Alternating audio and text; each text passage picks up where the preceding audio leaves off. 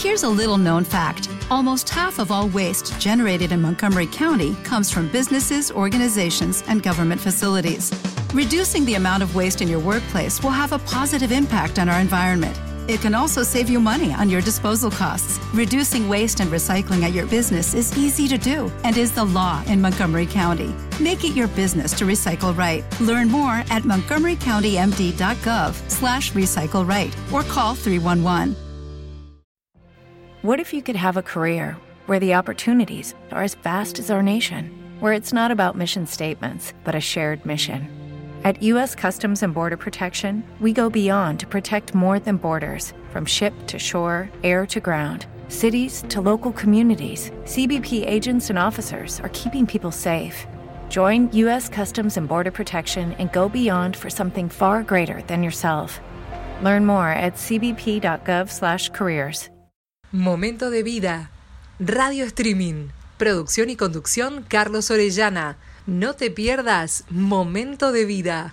Un programa de interés general y buena música.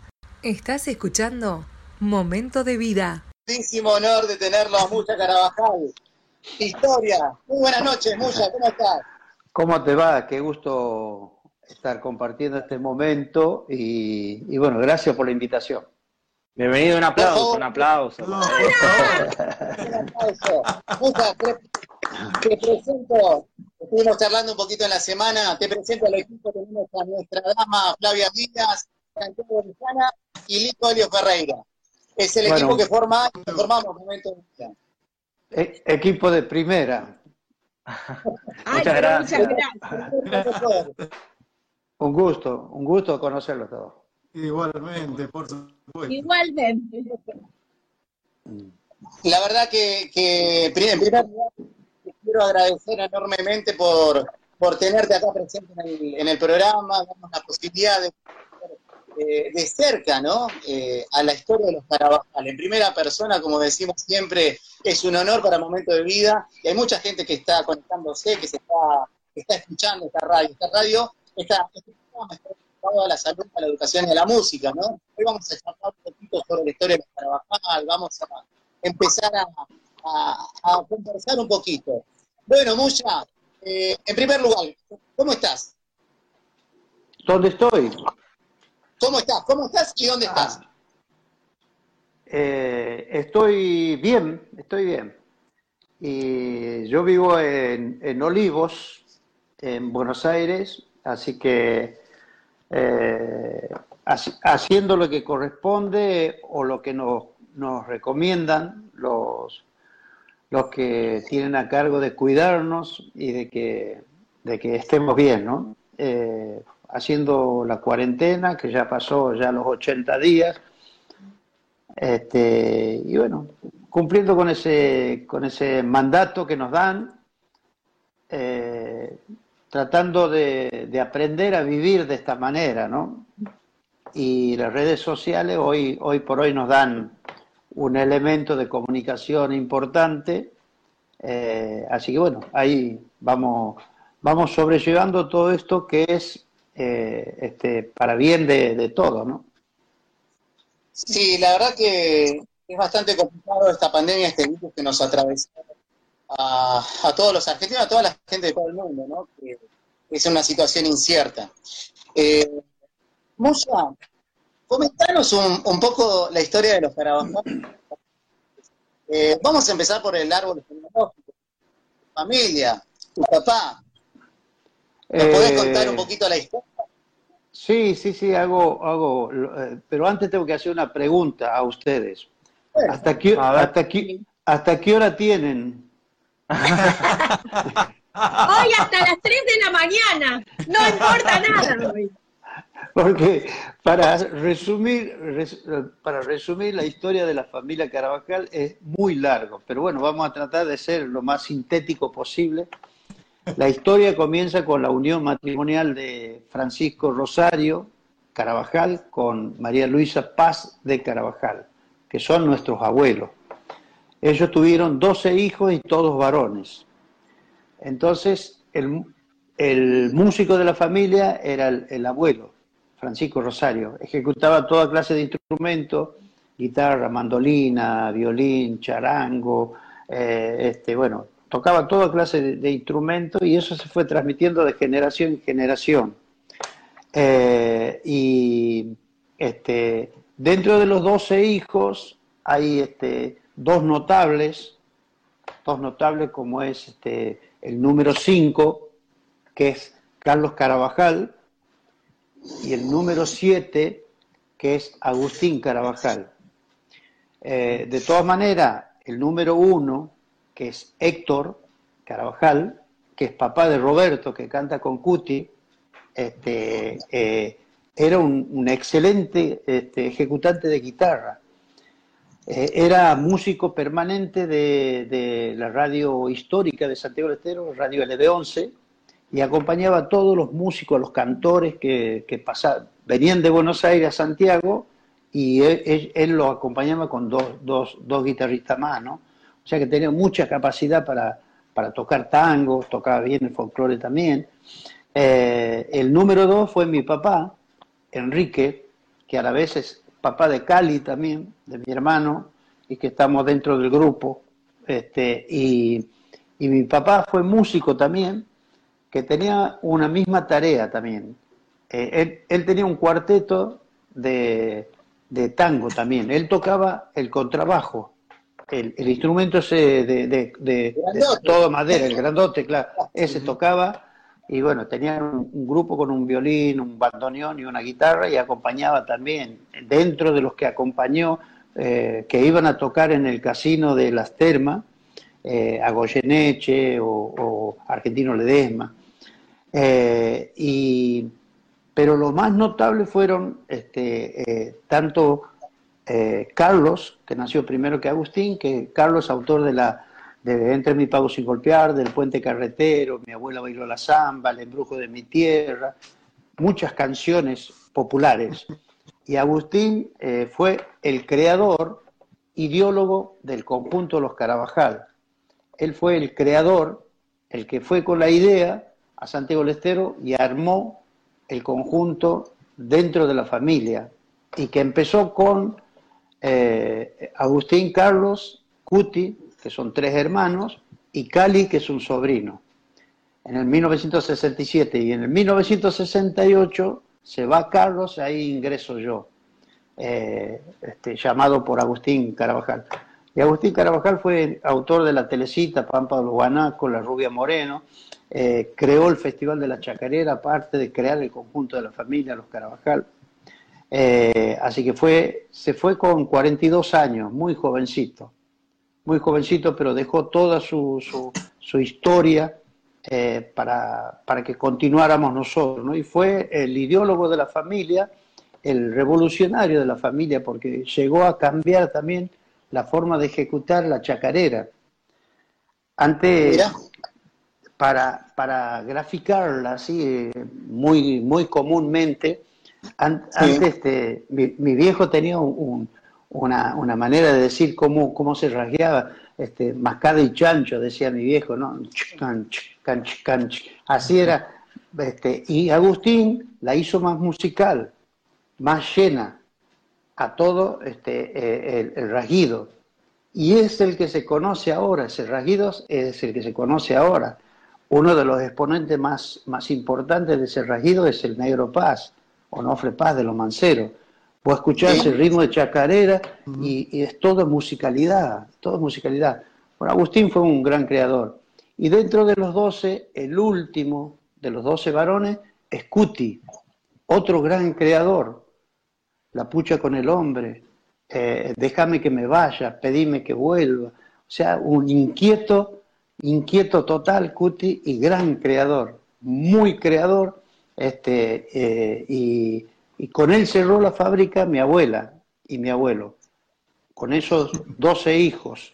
Eh, así que bueno, y después viene la ramificación, que es este, Peteco es hijo de Carlos, a la vez Graciela también es hijo de Carlos, son hijos de Carlos, Demi, eh, este, ya dije que, Robertito Carabajal es, hijo de, Héctor, del número uno.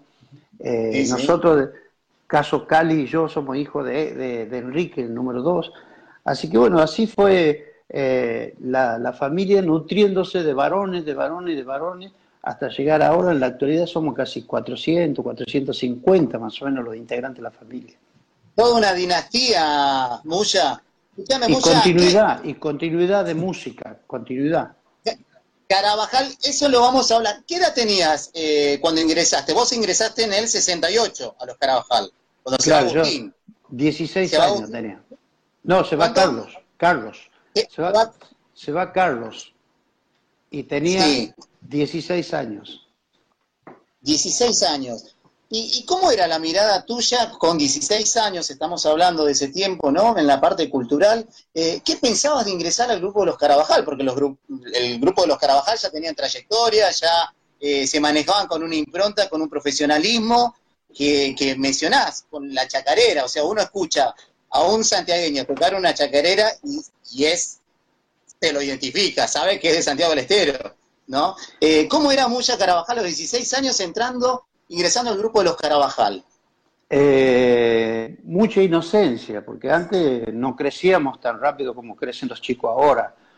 Yo estaba más dedicado a jugar al fútbol que, este, que eh, ser músico.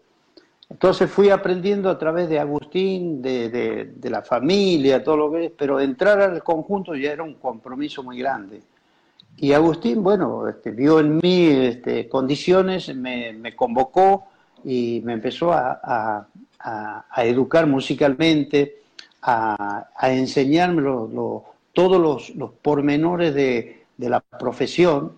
eh, y, y bueno, y allí fui aprendiendo a la par de él. O sea, tuve la suerte de contar, de contar con, con un maestro como Agustín Carabajal, que ya tenía su experiencia. Él venía de los cantores Salavina, había creado los cantores Salavina. O sea, ya venía de experiencias importantes. Eh, y creo que este, tener esa, esa guía ha sido fundamental para que bueno, uno pudiera crecer con toda esa sabiduría que tenía él y que nos iba transmitiendo. ¿no? Y vos como, como, como también como integrante de los Carabajal y como futbolero, sé que estuviste, también pasaste por, por, eh, por Mitre, estuviste en Mitre. Jugué, jugué tres años en el Club Atlético Mitre de Santiago del Estero, el, el barrio, eh, uno de los barrios más populares, el club está en uno de los barrios más populares que es el, el 8 de abril. Y de ahí eh, este, el, el, este, Alfredo Ábalos, el gordo Ábalos, cariñosamente Eh. gordo Ábalos, eh, siempre mencionaba el barrio del 8 de abril. No, no debe haber barrio más lindo que el barrio del 8 de abril, decía en una chacarera. Él vive por, vivía por ahí cerca, siguen viviendo los hijos, Martín, Santiago, viven, siguen, siguen viviendo por allí, ¿no? Y eran fanáticos de Mitre, fanáticos de Mitre. Qué lindo, qué lindo. ¿De qué eh, jugaba? ¿Cómo? ¿De qué jugaba? ¿Qué era? ¿Delantero, ah. mediocampista, arquero? No, ¿Qué te eh, gustaba más? No, no, no, jugaba de, número 9. Ah, bien. Era, era, era, un- era, era de piernas largas, este, rápido, livianito, y, y bueno, y podía hacer diagonales. Tuve un compañero que me, me hizo llenar de goles, o sea, porque era un mediocampista, un número 8 de los de antes, este, que podía ser número 10 tranquilamente ahora, y que era muy buen jugador, entonces nos entendíamos perfectamente y bueno, y eh, hacíamos una dupla muy linda jugando este, en Mitre y bueno, tengo grandes recuerdos de, de- de ese tiempo, ¿no? De jugador. Pero yo pude concretar, pude concretar jugar cuando me tocó el servicio militar, porque yo aquí jugaba en Buenos Aires, jugaba en barrio más que nada, jugaba en barrio. Fui a probarme a Deportivo Morón, pero la actividad artística no nos permitía. Cuando fui, eh, me tocó el servicio militar, yo no había hecho el, el cambio de domicilio, entonces me tocó irme a dejar el conjunto e irme a, a Santiago del Estero a hacer el servicio militar. Y ahí me vieron jugar en, este, en, una, en, un, lugar donde nosotros hacíamos, eh, este, nos estaban preparando, dando instrucciones, en la Dársena, un lugar este, apartado de la ciudad. Ahí hacíamos instrucciones, estábamos acampando ahí. Y se hizo, terminó, ya volvíamos al distrito, al, regimiento, y ahí se hizo un partido de despedida. Bueno, ahí me vieron jugar y un, y un par de, de, este, eh, oficiales eran, este, eran de la comisión de Mitre. Entonces ahí me llevaron a jugar y jugué bajo bandera y después seguí jugando, o sea, jugué tres años ahí. Este, me hicieron quedar ahí para que no, no me lleven a ningún otro lugar y pude- pudiera, o sea, me daban permiso para ir a entrenar, para jugar, o sea que tuve una, un, un- un servicio militar muy tranquilo, demasiado tranquilo, o sea, me daban permiso permanentemente. Así que pude, pude zafar ciertas cosas ahí este, de no ser Uh. tan tensa. Pudiste disfrutar del fútbol, pero también tenías un referente. Tu papá también era director técnico. Claro, claro, mi papá fue director técnico de, de un club adversario de, de Mitre, que, pero que somos todos Claro, hinchas, de, claro, éramos, eh, eh, del club de, de Sarmiento de la banda. Allí donde se realiza en ese club, se realiza el Festival de la Salamanca, ahora, en estos años. En ese club mi papá fue jugador, salió campeón con el equipo de Sarmiento eh, cuando él jugaba, y después fue director técnico y salió dos, dos, dos campeonatos, salió campeón también con él. Lo que pasa es que el fútbol y la música dentro de la familia es una pasión muy fuerte, son las dos pasiones que tenemos. Cali, mi hermano, llegó a jugar en la cuarta de Boca, compañero de Suñé, de Ovide, de, de, aquellos, de aquellos jugadores.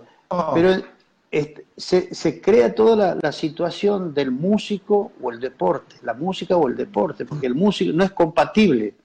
El músico tiene que andar de noche y hasta horas, altas horas de la noche, y el deportista tiene que concentrarse, tiene que, mejor dicho, no había tanta concentración, pero sí dormir temprano, alimentarse a horario. Todo lo contrario. Claro, claro. todo claro. lo contrario. Hay que madrugar. Sí, sí, tiene otro, otro, este, este, otras disciplinas. Eh, claro. Así que bueno, eh, Cali tuvo que dejar el, el fútbol para, para, dedicarse a la música.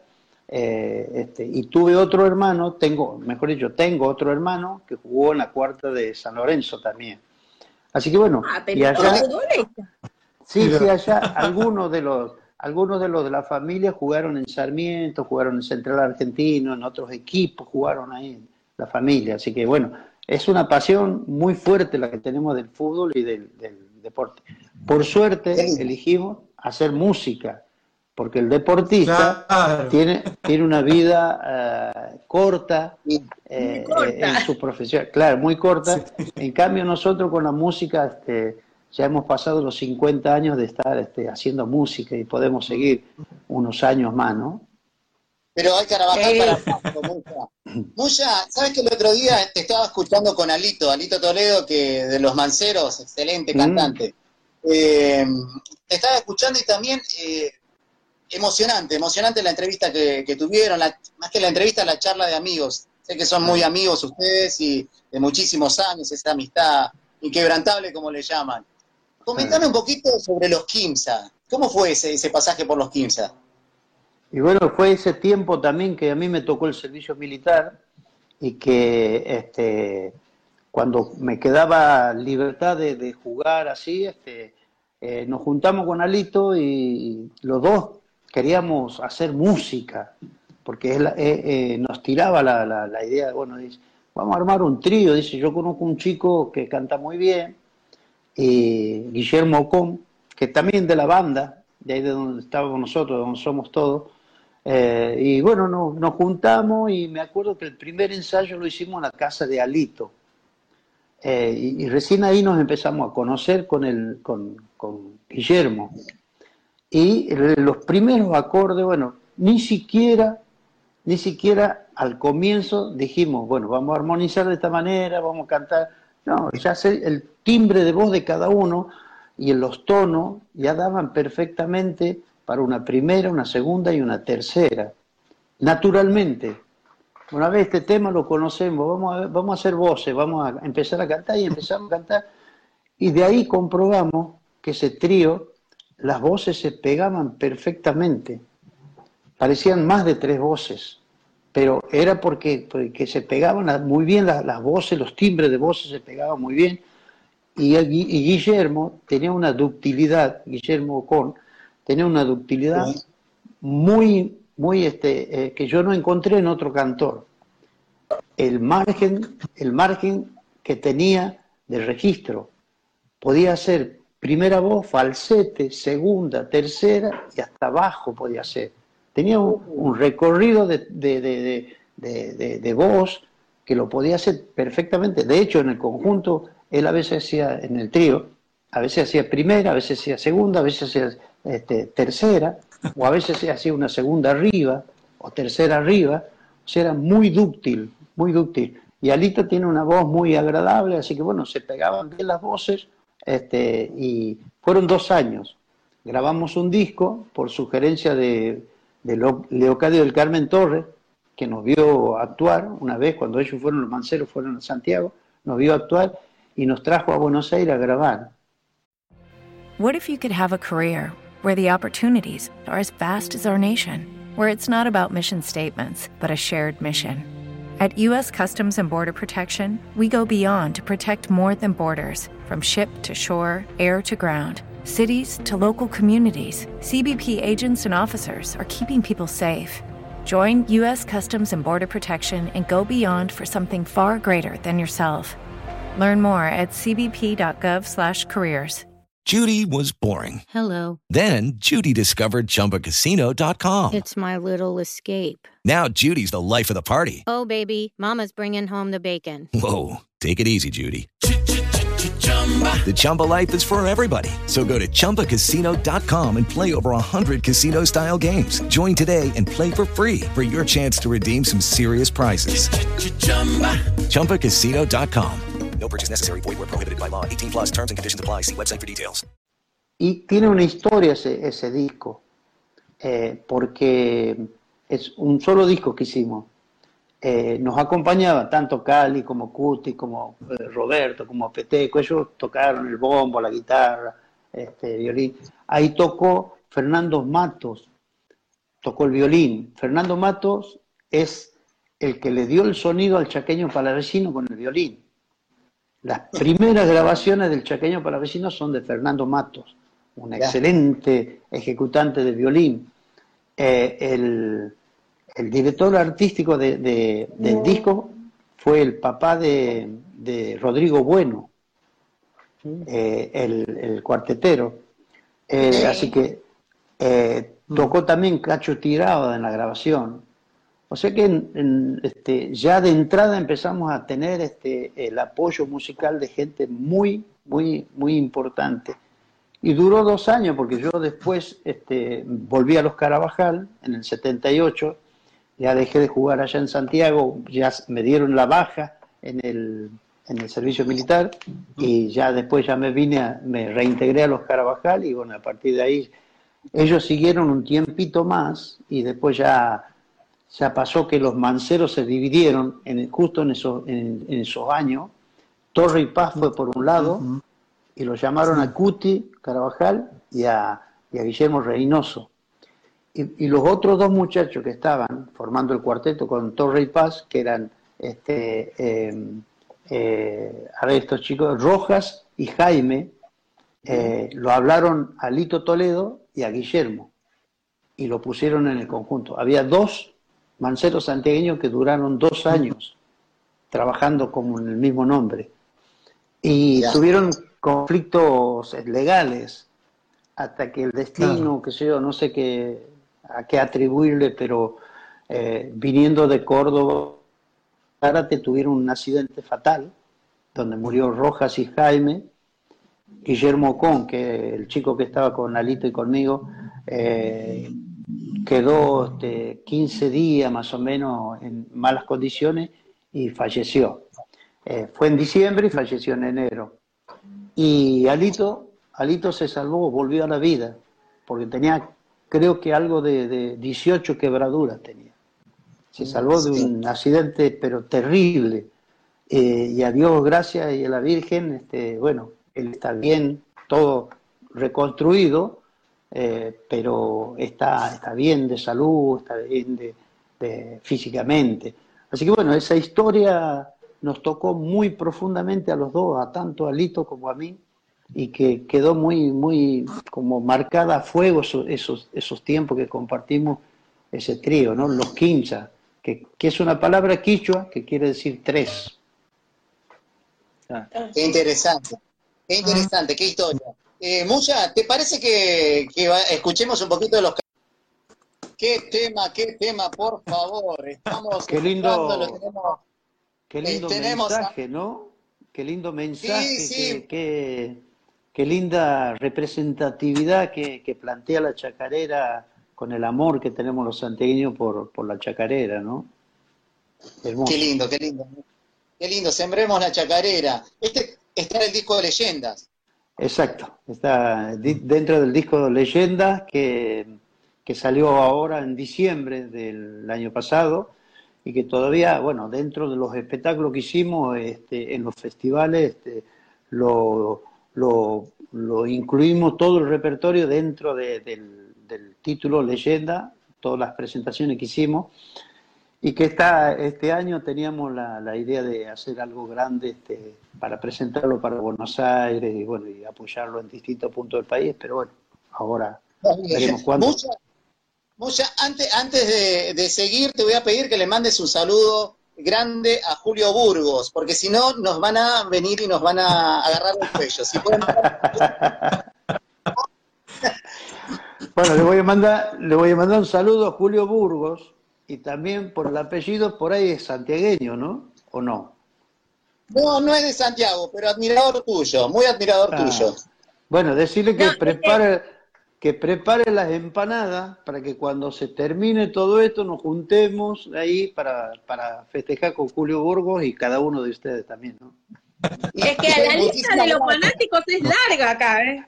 Oh. Acá enfrente tuyo ya tenés dos. ya, ya tenés dos.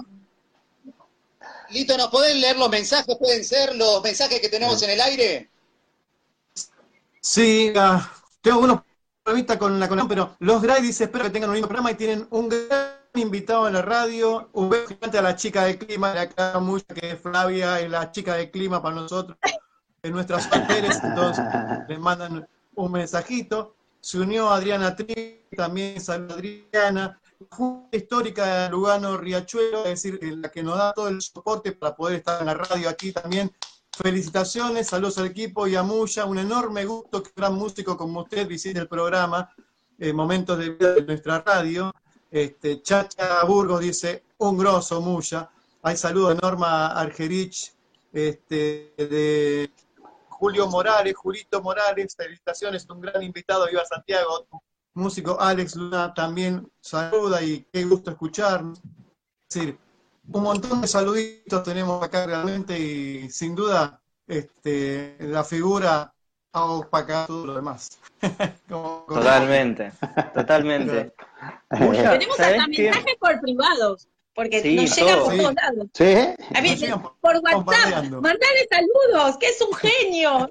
Todos nuestros los alumnos escriben, Muya, te mandan besos de todos lados. Bueno, bueno, bueno, gracias, gracias a todos los que se comunican, que el mérito es de ustedes, que están haciendo un programa, están sosteniendo, están, están llevándole a la gente la posibilidad de una alternativa de entretenimiento, de, bueno, de, de llevarlo y acompañarlos con la música en estos tiempos tan complicados. Así que ustedes tienen un mérito importantísimo en, en esta reunión. Sí, está todo el mundo revolucionado, pero mucha, me gustaría meterme un poco en lo que es eh, la discografía, los trabajos que ustedes estuvieron haciendo durante toda su carrera, pero para eso me gustaría remontar un poquito a lo que contabas al principio, eh, el hecho de que, bueno, aprendiste en base a lo que Agustín Carabajal te enseñó y les enseñó y los preparó, digamos, para poder seguir este, adelante con la carrera del conjunto. Me gustaría preguntarte ¿qué cambios o no hubo? ¿Cómo incorporaste vos y cómo incorporó el conjunto eh, esa metodología de, trabajo en un, en un, nuevo proyecto musical, ya sin la persona que, que, los, que fundó el conjunto, digamos? Y si esa metodología siguió eh, en tu, en vos mismo, eh, en los KIMSA, que es el otro grupo y conjunto que, fundaste más adelante. Uno de, de los momentos críticos del conjunto fue cuando Agustín Carabajal dijo que se tenía que ir, que se iba. Se iba del conjunto, que dejaba el conjunto. Eh, a nosotros nos produjo un vacío muy grande y mucha incertidumbre, eh, pero el maestro, como era Agustín Carabajal, ya había preparado a sus discípulos y él se fue cuando él vio que estábamos totalmente preparados para seguir y afrontar los compromisos. Eh, o sea, eh, procedimientos de personas inteligentes, sabias. Él no se fue antes, se fue al momento que él dijo, están preparados, ya, ya comprobó que está. Transmitió toda su sabiduría a cada uno de nosotros y a cada uno le dejó este, como una misión. En, el caso de, Cali, por ejemplo, este, le dejó, eh, le transmitió todo como armonizar. Por eso nunca el estilo de los Carabajal cambió, porque Agustín transmitió y el alumno siguió haciendo lo que el maestro le transmitió. Entonces, esa manera de, encarar este, la historia eh, este, hace que, tengamos un sello propio, que tengamos una identidad propia eh, y, que nosotros pudiéramos afrontar todos los compromisos. Y en el caso personal, eh, este, todo lo que Agustín me, transmitió lo puse en práctica. Eh, la metodología de trabajo fue cambiando con el tiempo, pero determinadas cosas nada más. Pero la esencia del grupo se sigue manteniendo a como ha sido siempre. En lo musical, siempre hemos estado en, la, búsqueda. Por eso en algún momento nosotros, eh, el conjunto tenía las cuatro voces, tres guitarras y un bombo había necesidades por los tiempos de incluir instrumentos. Pero fuimos buscando los instrumentos. En un momento fue este, un teclado para reforzar las voces. En otro momento fue un bandoneón y el teclado. Y fuimos buscando, buscando y actualizándonos en el sonido de acuerdo a las nuevas generaciones, a lo que venía como este, nuevo, nuevos tiempos. Pero nunca, nunca dejamos de ser santiagueños, por más que haya un teclado, que haya otro instrumento, hasta que en estos tiempos, estos últimos tiempos, tenemos tres músicos jóvenes, talentosos, los tres músicos, en el violín Nicolás de Herrera, que es de Santiago del Estero, en el bandoneón muy jovencito, Matías Maldonado, hijo de, Rodolfo Maldonado de la clave santiagueña, muy estudioso, Matías, muy estudioso, y tenemos la percusión, un chango que es de, los pagos de, del Pidio Herrera, de, de eh, un gran músico en la percusión.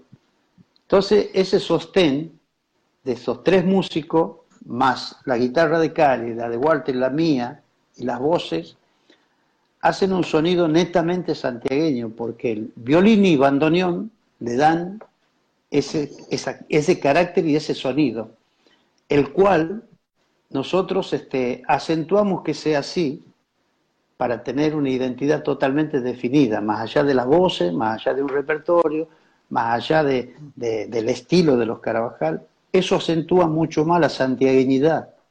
Mm.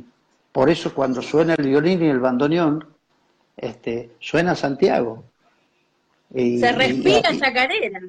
Claro, y, trabajamos, trabajamos mucho en eso y los chicos, los chicos que en este disco, Leyendas, se programó cosas, pero hay mucha, mucha de la creatividad de ellos.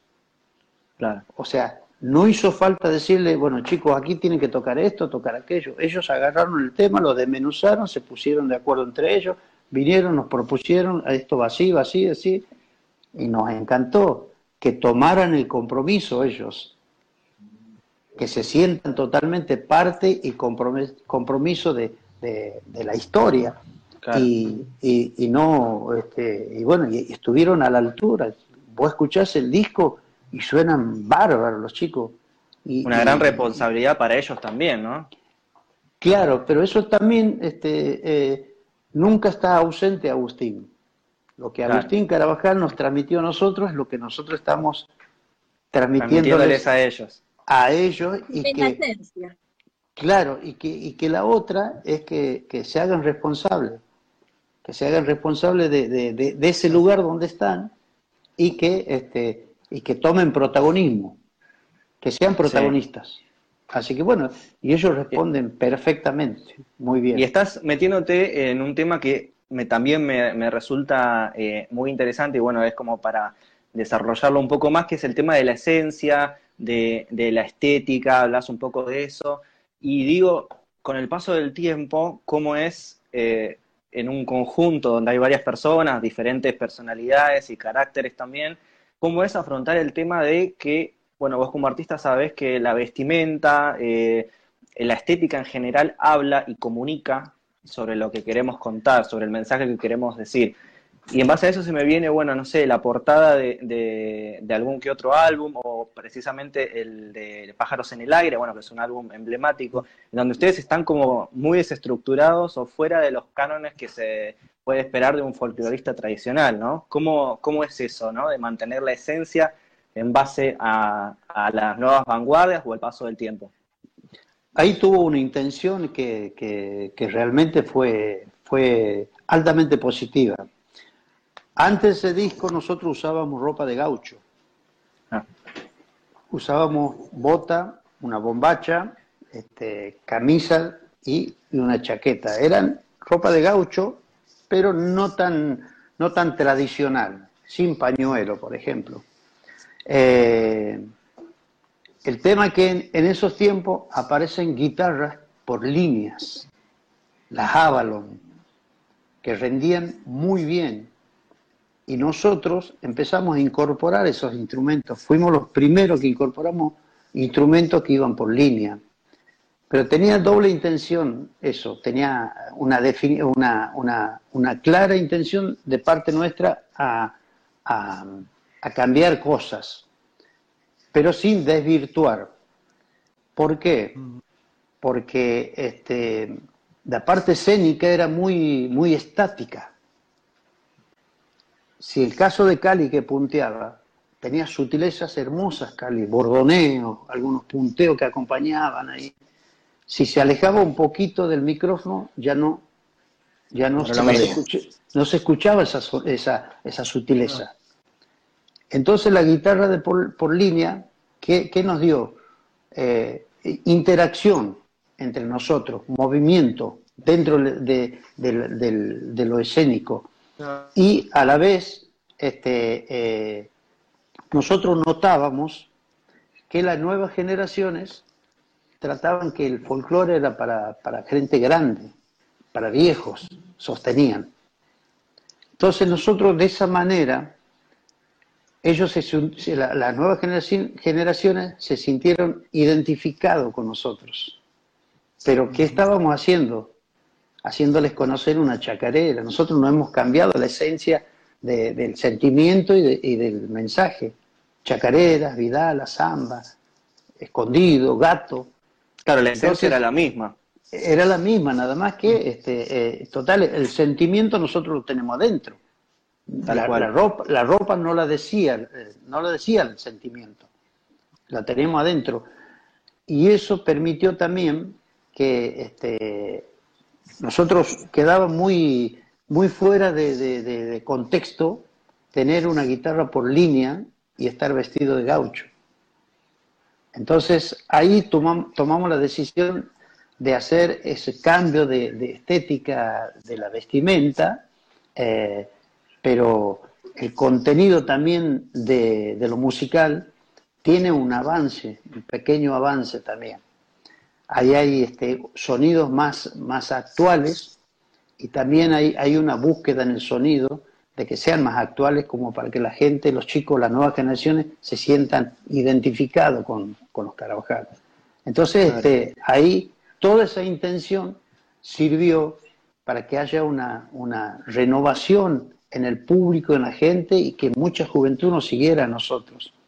Entonces ahí se generó todo un, un, reverdecer del, del, del folclore a través de lo que nosotros hicimos. Así que bueno, creo que eh, la misión nuestra estuvo dirigida y hemos podido lograr de que, de que este, la juventud se acerque al folclore y escuche el folclore y vea que no es para hombres grandes nada más, para personas grandes, sino que hay, hay, hay mensajes en la poesía muy profundas. Entonces, este, eh, esa, esa fue la intención y, gracias a Dios lo hemos podido conseguir. Sí, hablando justamente de poesía, eh, y en relación un poco a la, canción que escuchamos antes de, meternos en este bloque, que es este, bueno, una canción del último álbum, Leyendas. Eh, a mí de ese álbum me quedó una, una canción que eh, me pareció como muy... Lucky Land Casino, asking people what's the weirdest place you've gotten lucky. Lucky? In line at the deli, I guess. Aha, in my dentist's office. More than once, actually. Do I have to say? Yes, you do. In the car before my kids' PTA meeting. Really? Yes. Excuse me, what's the weirdest place you've gotten lucky? I never win and tell. Well, there you have it. You can get lucky anywhere playing at LuckyLandSlots.com. Play for free right now. Are you feeling lucky? No purchase necessary. Void where prohibited by law. 18 plus. Terms and conditions apply. See website for details. With the Lucky Land Slots, you can get lucky just about anywhere. This is your captain speaking. Uh, we've got clear runway and the weather's fine, but we're just going to circle up here a while and uh, get lucky. No, no, nothing like that. It's just these cash prizes add up quick. So I suggest you sit back, keep your tray table upright, and start getting lucky. Play for free at LuckyLandSlots.com. Are you feeling lucky? No purchase necessary. Void where prohibited by law. 18 plus terms and conditions apply. See website for details. muy llamativa, muy fuerte, que es este Holocausto Indígena, que bueno, es una colaboración con Rubén Patagonia. El, álbum en general tiene colaboraciones con varios artistas, bueno, increíbles, pero sobre todo esa canción me llamó la atención en el sentido de que habla de esto, de, la esencia, ¿no? De lo que hablábamos, del origen, del valor de la tierra. Eh, y en ese sentido me gustaría preguntarte qué punto de conexión podemos establecer entre el mensaje que busca dar esa, esa canción y la historia ¿no? de ustedes, de, los Carabajal. Y en otra pregunta me gustaría también decirte, eh, plantearte eh, son los requisitos o cuáles son las virtudes o qué es lo que buscan ustedes en un artista para poder convocarlo a trabajar eh, en una colaboración con, con ustedes. En el tema del, disco este Leyendas, eh, los invitados tienen que ver con el carácter del tema. O sea, yo trabajé en la compaginación y en todo lo que es este, la producción del disco y a la vez estuve en contacto con los invitados.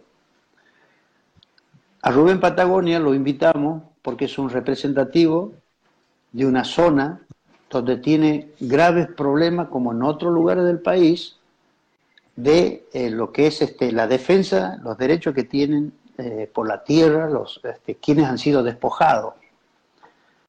El compromiso nuestro es, este, es, más allá de Santiago del Estero, es con la sociedad. Y ese tema habla de, eso, ¿no? de, ese despojo de, gente que fue este, este, sacada de esos lugares y que este, eh, les corresponde ese lugar a ellos por, por, historia, por, porque han habitado siempre ahí. Pero los terratenientes eh, que hay en todo el país eh, van y se, se, apoderan de esos lugares sin miramiento, hasta, hasta inclusive este, jugando con la vida de esa gente. Y el carácter del tema eh, pedía una colaboración de esta naturaleza, porque Rubén Patagonia es un intérprete que, habla de, su tierra, de su lugar, de esos despojos que ha sufrido, pero durante muchos, muchos años vienen sufriendo esa situación. Entonces, eh, la canción eh, no es una canción nueva, eh, te aviso. Sí. Es, es una canción que estaba dormida ahí, estaba hecha y que le pertenece a Juan Carlos Carabajal y a Carlos Carabajal, que ellos la hicieron y que de repente no tuvo versiones. Reversionaron todo, reversionaron todo en este disco, ¿no? Eh, algunas, algunas, porque, porque la, idea era que, este disco y, y algunos temas están saliendo para Latinoamérica. Entonces era este, hacer una versión este, eh, eh, más, más fresca, como el caso como Pájaros en el Aire. Mm. Por eso está este, Lito Vitale, que se encargó de hacer toda la base musical. Nosotros pusimos las voces y algunas guitarras. Y ahí invité a un cantor uruguayo, que este, Lucas Hugo, que es número uno en Uruguay, y que este, es muy popular en Uruguay. Entonces, este, ahí lo invité a participar en algunas, algunas partes para que este, esa, esa canción también fuera a Uruguay y esa canción también saliera para toda Latinoamérica. Esa ha sido la intención y esa ha sido también, sin desvirtuar la, canción, eh, hacer las participaciones. Mm. Y Entra a mi hogar, por ejemplo, habla de la amistad, de la familia. ¿Y quiénes podían estar ahí que no, no sean los rojas, que tienen similitud de, de, vida con los Carabajal? Y somos hermanos de la vida, nos conocemos hace muchos años. Entonces yo le extendí la, la, invitación al indio Lucio Rojas, que estuvo cinco años, seis años con los Carabajal, que fue primera voz de los Carabajal, y la extensión era para, para los tres, para Jorge, para Alfredo y para, para el indio, para Lucio. Jorge no pudo estar en ese tiempo. Jorge justo se iba a México por una cuestión de, difundir su, su disco y, no pudo estar por una cuestión de tiempo. Pero bueno, ahí participó Lucio y Alfredo y el carácter le dan eso, carácter de familia, de encuentro. Al igual que cuando participa el tema que participan los tequis ese tema necesitaba, eh, este, necesitaba eh, instrumentos de viento, charango, necesitaba ser, este, tener un, carácter así de, de, ese sonido bien de, puna. Y, bueno, hablé con Sebastián y con Mauro y los invité a participar, que gentilmente todos participaron de una manera gentil y este, con, con mucha mucha felicidad de ser parte de un disco de los Carabajal, ¿no? Es que el cual estamos totalmente agradecidos nosotros. Mucha, perdóname, igual en este disco, eh, yo no sé si Santi vos también le ibas a comentar lo mismo, eh, iban a meterse en, otro campo más también los Carabajal, ¿no? En el séptimo mm. arte, que justo por esta situación eh, también no se pudo. ¿Podés comentarnos un poquito sobre eso? Eh, sí, teníamos dos proyectos. Uno era este, ser parte de un documental, película que se está haciendo sobre Daniel Toro. Ahí vamos a participar eh, con un tema en imagen y, cantando nosotros, un tema de Daniel, de Daniel Toro. Porque la historia era eh, reflejar la historia de vida de Daniel Toro y cantar algunas canciones de Daniel de Daniel Toro que no sean tan difundidas. Entonces nosotros teníamos la misión de cantar y grabar un tema que, este, le pertenece a Daniel Toro. Y bueno, y el otro proyecto era eh, este, una película sobre Juan Lavalle, no de la parte militar, sino de la vida eh, de Juan Lavalle, y el cual nosotros íbamos a hacer la música de la película, a la vez íbamos a cantar en la película y a la vez donde se estrenara la película en distintos eh, lugares del país íbamos a ir a actuar nosotros antes de la película, para apoyar la película. y eso quedó, por todo esto quedó este, eh, eh, sin efecto, veremos cómo se... Y había otro proyecto más que teníamos, que era eh, los Carabajal Sinfónicos. Hacer canciones, hacer canciones como, como Pájaros en el Aire, Digo la Mazamorra, hacer algunas carreras, claro, hacer este, dentro del repertorio tradicional de los Carabajal, este, hacer este, versiones con una sinfónica. Y, bueno, eso también iba a recorrer el país eh, y quedó ahí este, eh, truncado. Con esta, claro, con esta, con esta situación. pero ¿será que después vamos a poder disfrutar de semejante espectáculo? Nosotros, eh, la idea está, estamos, está firme, o sea, todo depende de que esto eh, se comience a regularizar y bueno, seguiremos trabajando en eso, ¿no? Qué hermoso, qué hermoso el último sol de negro. Qué temazo. Por favor, hay que atarme a la silla. Sí. tiene, tiene una historia muy, muy, muy linda esa, esa chacarera, como nace. Eh, música de Peteco, que le pide a, un poeta contemporáneo como es este Bebe Ponti, muy talentoso, y lo llama por teléfono, Bebe, necesito verte, vamos a tomar un café, tengo una melodía para que le haga la letra, se juntan. Entonces Peteco le, le dice al Bebe, este, lo hace escuchar la melodía, quiero que le haga la letra, Bebe, y te doy el motivo. Dice, yo quiero que esta chacarera eh, sea mi padre el que canta y no, no yo. Y que a, la vez del, dolor que tengo por la ausencia y demás cosas, este, eh, no quiero que sea triste. Quiero hacerle un homenaje a mi padre, pero no quiero que sea triste. Por eso la chacarera dice, este, habla de, que la voz eh, eh, le presta el padre, le presta la voz para cantar este, la chacarera. Eh, así que, y esa chacarera no estaba dentro del repertorio para grabar en leyenda.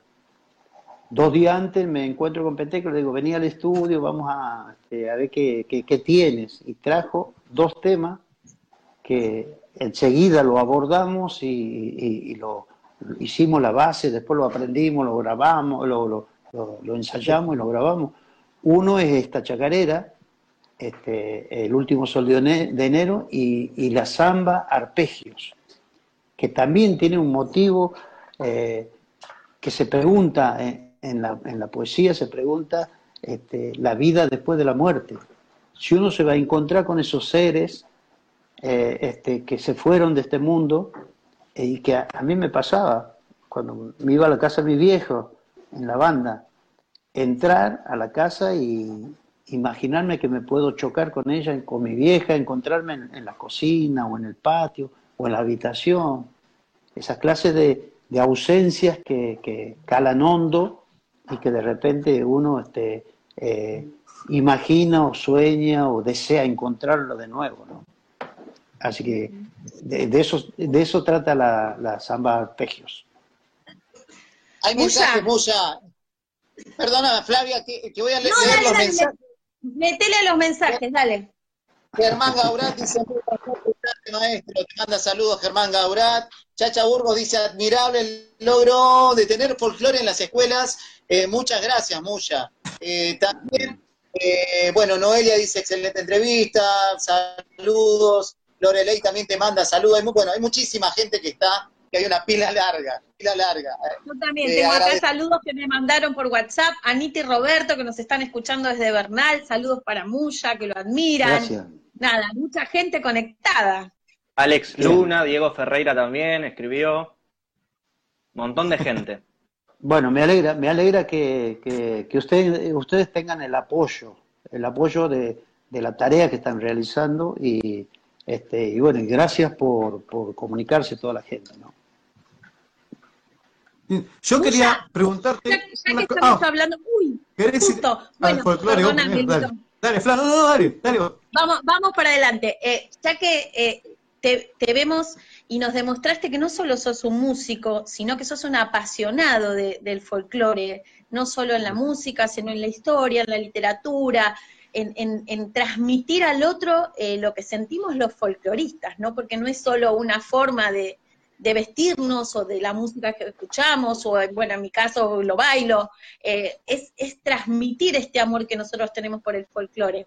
Y la verdad que yo lo que te quería preguntar es, como docente de folclore que soy, mm. eh, ¿cómo fue tu, tu desarrollo con la ley? con la ley de folclore en las escuelas que para nosotros es tan importante y tan festejada. O sea, ¿cómo fue ese, ese, ese, la, formación de ese proyecto, porque un proyecto lleva mucho elaboración hasta que uno llega al Congreso, o sea, lleva mucha elaboración atrás. ¿Cómo fue todo ese proceso que vos tuviste? Bueno, esto fue un proyecto que lo presentó una senadora por, bueno, en ese, en ese momento estaba como senadora, ¿no? Ya terminó su mandato, justo ese, ese, eh, el año pasado terminó el mandato. Eh, dos bailarines de la zona de la Patagonia le, fueron con el proyecto a la senadora eh, Magdalena Odarda de Río Negro. Odarda, sí, sí. Eh, y este, Magdalena, este, que trabaja también por los pueblos originarios, ahora está a cargo de, Sí, está en la este Secretaría de... Exactamente, ahora está, está allí este, Magdalena. Eh, le presentaron el proyecto este, y le, interesó a la senadora. Y la senadora bueno, se puso a trabajar porque había que dos años antes había este, no había pasado todas las cámaras los pasos que, tenía que pasar. Entonces volvía a foja cero. Todos los años había que empezar de nuevo. Y este año como ella ya se iba no, eh, no tenía gran difusión el proyecto. Entonces no tenía apoyo de ninguna índole. Eh, llamó a un periodista que se llama César Tapia, de Radio Continental, y, y le dijo, le explicó a César, dijo, César, necesito que me des una mano para difundir esto.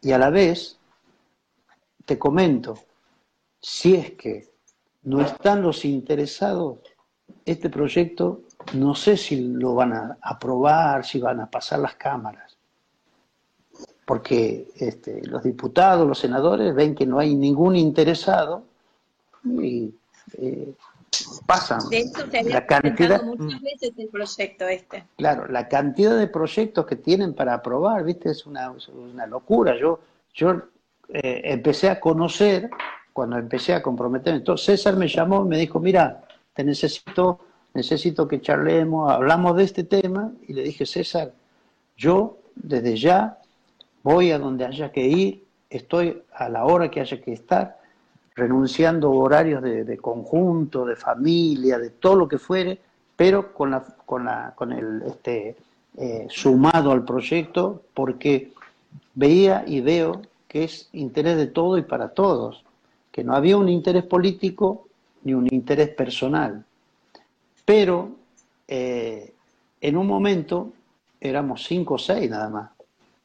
César Tapia, eh, yo, eh, José Luis este, Montoya, que, es este, el director del IDAF, este, Rodríguez Villar, que el director de, de la presidente de la Academia de Folclore Argentino, y uno o dos periodistas más de folclore.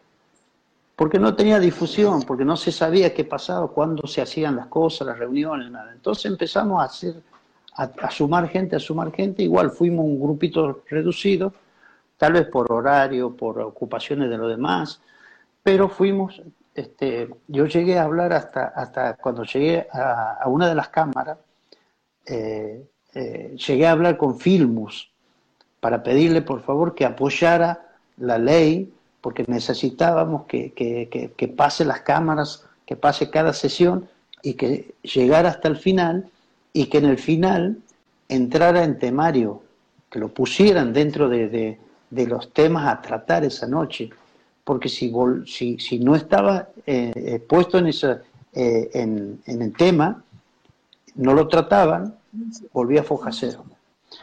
Y bueno, así fue con mucho sufrimiento y, tratando de hablar con todo lo que hacía falta hablar, fuimos, eh, nos comprometimos totalmente y hasta que el 20 de noviembre, que es el Día de la Soberanía, a ese día este, eh, se, decretó de que fuera ley eh, nacional, enseñanza del folclore en, las escuelas, ley 27.535, y que a partir de ahí este, lo que había que hacer hicimos nosotros.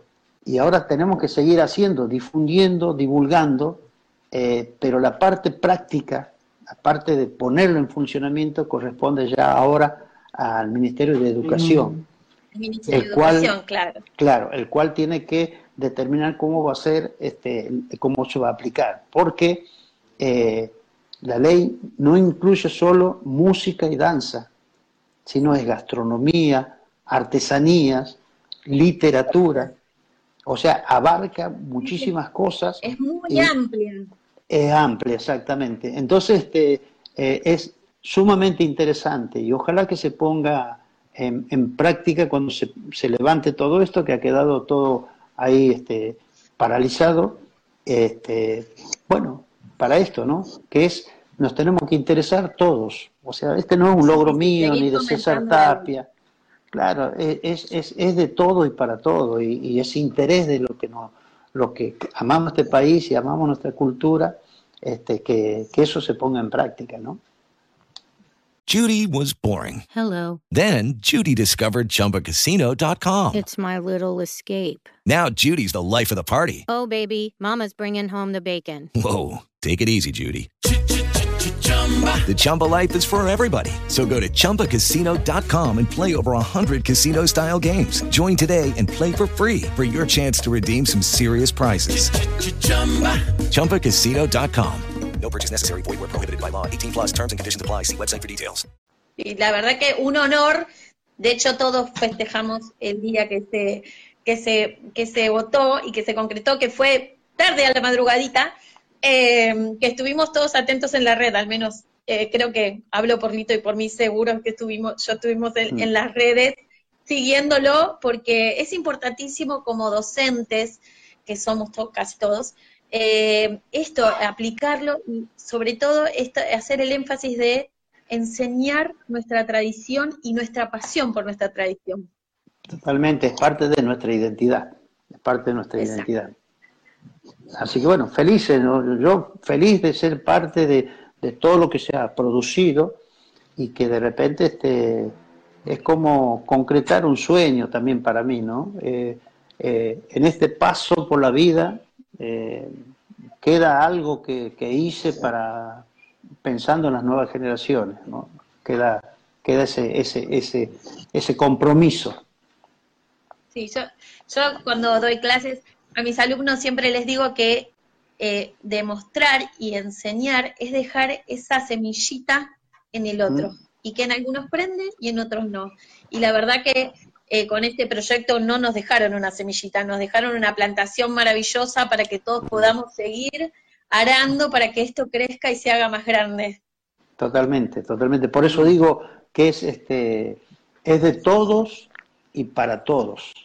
Así que ahora tenemos un compromiso todos, no, no, no tan solo 4, 5, 10, 20, sino todos, en todo el país. Así que bueno, ahí estamos. Muy, muy bueno esto de, apuntar hacia el futuro.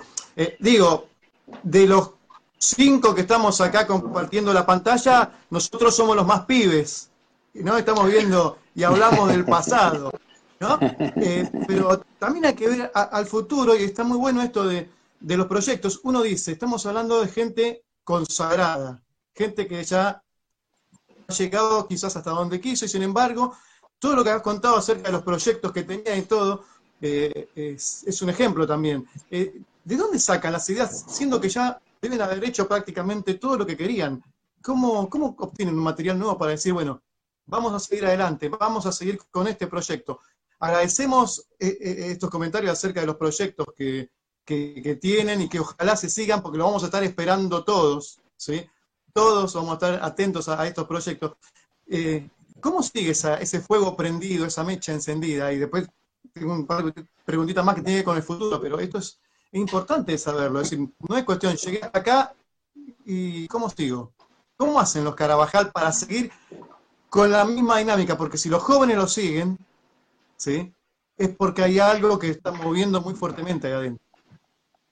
Creo que eh, fundamentalmente es pasión.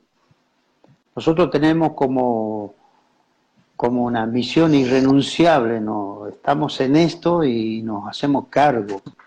Eh, a la vez, eh, el compromiso cada vez es más y nosotros mismos nos desafiamos a, por ejemplo, ahora, dentro de lo que estábamos ahí este, hablando como proyecto, dentro de dos años, dentro de dos años, cumplimos 55 años como conjunto profesional. Y estamos proyectando, gestionando ya, por intermedio de un productor, a ver si lo podemos festejar en el Teatro Colón. Entonces, todo eso son, son incentivos y son desafíos. Ah.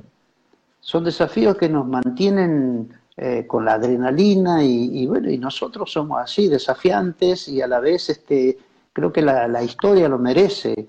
La historia nos reclama permanentemente este, no, no dormirnos en, los laureles ni tampoco eh, ser conformistas, porque también de esta manera nosotros crecemos como personas y crecemos como músicos.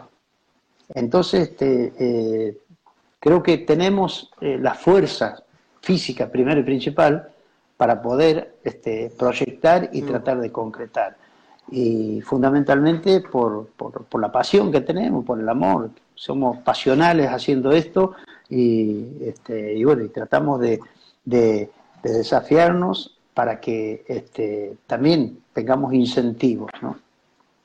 Muya, tengan en cuenta que van a necesitar varios Luna, eh, varios eh, Teatro Colón, porque en el Luna Park no entraba un alfiler. Así mm. que imagínate si llegan a hacer, si llegan a hacer Colón, una semana se tienen que quedar tocando.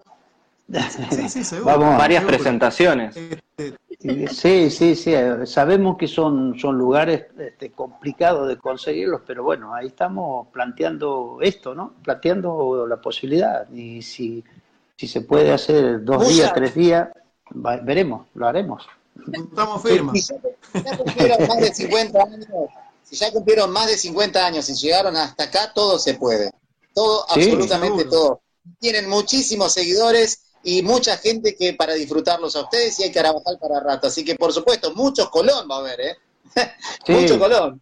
Bueno, nosotros nosotros somos conscientes de, de, lo que hacemos, de lo que, de lo que recibimos. Eh, y creo que también este, eso, eso nos impulsa. O sea, la gente también nos, nos da toda la fuerza. Porque si nosotros no, no tuviéramos el apoyo de la gente, bueno, lo podemos hacer por iniciativa propia, pero eh, ¿hacia quién va? Claro, no sería lo mismo. Claro, no, sería lo mismo. Así que bueno, como la gente nos sigue apoyando, nos sigue estimulando, nosotros seguimos, seguimos buscando. Te iba a preguntar con respecto a esto de hablar de la fuerte identificación con Santiago, la identidad santiagueña muy marcada que está y que es indudable, creo que es un sello, ¿no? Eh, ¿Cómo ven ustedes trabajar todo esto, eh, el avance, por ejemplo, en Santiago, la aparición de otras, otros estilos musicales, estoy hablando propiamente dicho, por ejemplo, cuando aparece muy fuertemente el chamamé, la guaracha, como otra cosa que está avanzando muchísimo. De hecho, la chacarera, inclusive ahora con la chacarera chaqueña, está teniendo también un, buen movimiento. Digo, eh, ustedes, obviamente, con su identidad y con el sentimiento que tienen, no sé si, ¿qué piensan con respecto a esto? cómo ven todo este movimiento? Y creo que no hay, no, hay, no hay que renegar de eso, porque son movimientos populares, así como apareció el cuarteto en, en Córdoba, y, en principio nadie lo aceptaba, y bueno, después lo tenés que, que seguir de cerca y comprobar todo lo que mueve eso. Eh, y en Santiago, este, eh, la aparición de la guaracha, bueno, es un, es un desprendimiento musical de chacarera, de, del folclore, y, está, no, no hay que negarlo eso. Este, lo que sí, este, no creo que eso nos incentiva más a nosotros a hacer más chacarera. Así Bienvenido sea. Sí, aparte si algo que identifica a Santiago es la chacarera, o sea, digamos, claro, claro. muy tradicional. Sí, totalmente. es, muy fuerte. Me están haciendo una pregunta eh, con respecto, nosotros además de transmitir acá por www Radio La Junta, también tenemos una app que hay otra gente que también está conectada por ahí. Eh, la pregunta que hacen es, ¿qué conexión tienen con la música de la región de los países hermanos? Con, respecto a la música de la chacarera, la difusión que están haciendo ustedes con, las redes sociales. ¿Cómo es el manejo? ¿Cuál es el vínculo con, los países limítrofes que tienen o de Latinoamérica? Eh, bueno, yo, eh, nosotros hemos tenido viajes permanentes para, para, los países limítrofes y también, bueno, Estados Unidos, después Europa para España. Y la chacarera es, una, es un ritmo el cual este, nosotros somos embajadores de, de, esa, de, esa forma de vivir del santigueño, de sentir la música, de la chacarera. La chacarera eh, abre puertas. La chacarera, eh, este, como dice la, precisamente, sembremos la chacarera, nos iremos por el mundo sembrando la chacarera. Y es un ritmo que está este, eh, hasta, hasta grandes músicos eh, que no son este, del país, son de otros países, se interesan por el ritmo de la chacarera. Porque primero y principal quieren tocar ritmo de chacarera y no pueden. Entonces ahí les empieza a despertar la curiosidad, ¿cómo es esto? Que empiezan a investigar y, y bueno, terminan no sabiéndolo hacer, pero sí musicalmente les llama la atención cómo es que que se puede hacer este ritmo. Eh, así que bueno, creo que la relación de la chacarera eh, este, es, importante como identidad, identidad que, se conoce, que es santiagueña, eh, y, los Carabajales estamos totalmente emparentados con Santiago del Estero, con la chacarera, con el folclore. Este, así que bueno, por suerte nosotros tenemos la, la dicha de poderla llevar a distintos lugares y tener aceptación ¿no? del, ritmo de la chacarera. Así que en España se interesan muchísimo por la chacarera. Tenemos un montón de músicos que, estamos conectados y, se interesan muchísimo por Santiago del Estero, por su cultura y también por el ritmo, por la chacarera. ¿no? A mí me gustaría preguntar una cosita que tiene que ver, esto total es entre nosotros, ¿no? Eh, cosa que, que nadie se sienta ofendido ni nada. Eh, si tienes que decirnos al oído algún nombre de alguna nueva voz que esté apareciendo, entonces nosotros lo seguimos. Ahí después, bueno, y todo. ¿Hay alguna nueva voz importante que está apareciendo que le parece? Dice, este pibe pinta bárbaro. Ustedes se conocen entre todos en el ambiente y seguramente alguien nuevo, algún santiagueño por ahí este, porque justamente debe haber un montón, supongo. No digo, no sé si un carabajal, porque hay un dicho que dice que en Santiago pateas una piedra y abajo sale un carabajal, por la cantidad que son, seguramente. hay, mucho, mucho de la nueva generación. Santiago Suárez, del Vilumbre, es un gran cantor. Eh, Orellana Luca, es un dúo que era una promesa y ya ahora, ahora es una realidad. Eh, este, talentoso los dos este, eh, como dúo. Después este, aquí yo conozco a, Juanjo Abregú. Juanjo Abregú es, es, este, es realmente un, artista en potencia, Juanjo Abregú. Eh, y así hay, hay muchos. Seba Caire, es un joven de la provincia de Buenos Aires, de Pellegrini, vive en La Plata, tiene una samba, después cuando puedan, lo pueden googlear, Trampas en el cielo se llama la samba, Trampas en el cielo, y no sé cuántas reproducciones tiene, y es un gran cantor, que aparte es un cantor que va por el lado de, este, de la de la pureza, de la honestidad. No va por el lado de, buscar este, el, éxito este, anteponiendo a la propuesta. Y yo le doy mucho valor a, esos chicos porque no se valen de, querer ser famosos antes de, renunciar a su, a, su, propuesta. Y eso, eso tiene mucho valor. Para mí tiene muchísimo valor. Este, y así hay muchos, muchos buenos cantores.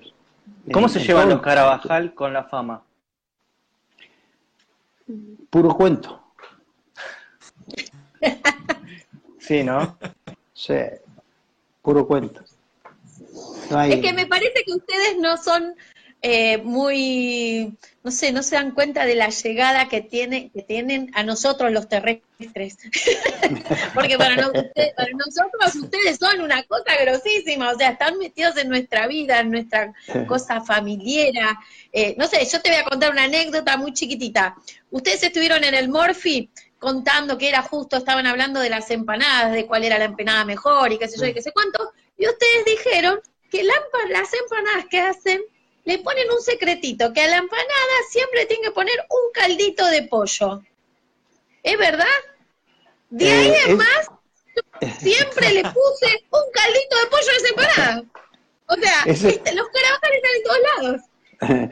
Esa fue una, una receta de mi padre que le pasó a, mi mujer. Eh, le pasó escrita. Le pasó la receta de la empanada y le, pasó la receta del locro. Y, mi papá tenía ese secreto de ponerle un caldito de, pollo para, para hasta al, relleno de, la empanada. Al picadillo. Claro. Y ese secreto mi mujer lo reveló en ese, en ese programa. Y, bueno, se ve que... Te juro que yo, desde que lo escuché, le pongo un caldo de pollo.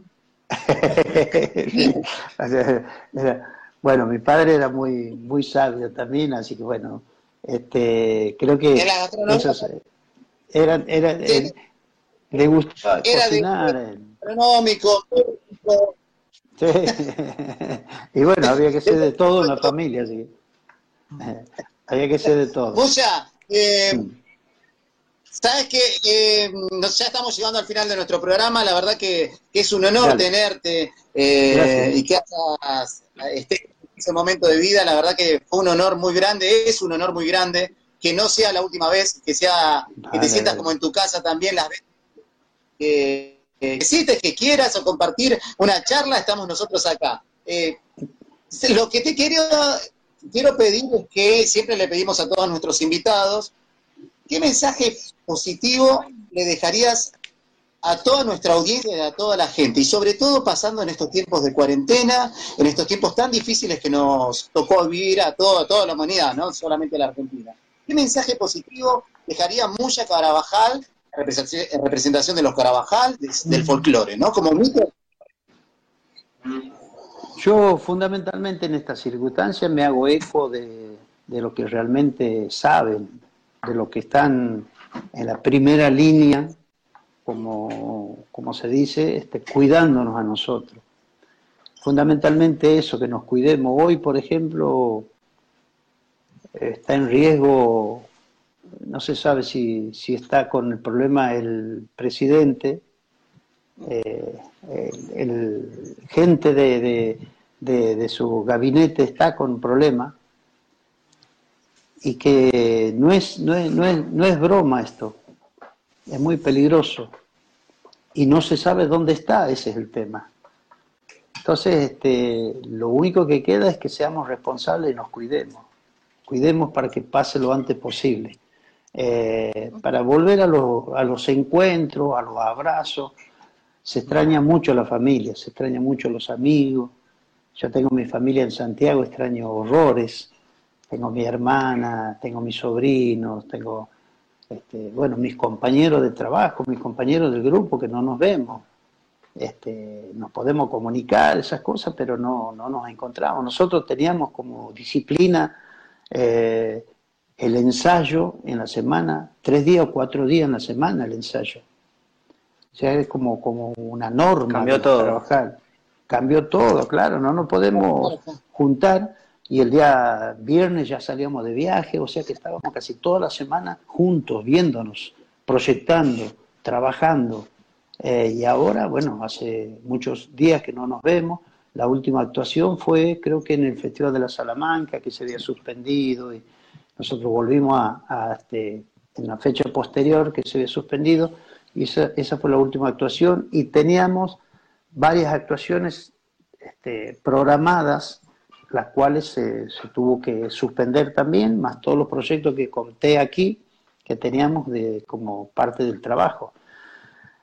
Y creo que la única manera de salir de esto, hasta que aparezca una, una vacuna, es este, tomando la responsabilidad de los que más saben y los que nos están aconsejando permanentemente y que cada uno sea responsable de eso para, para que para cuidar al otro y aparte de, cuidar al otro este, podamos solucionar, podamos solucionar. Este no es un problema de Argentina, es un problema de la humanidad, del mundo que ha pasado esta situación. Entonces, eh, ojalá pase pronto con la responsabilidad de cada uno.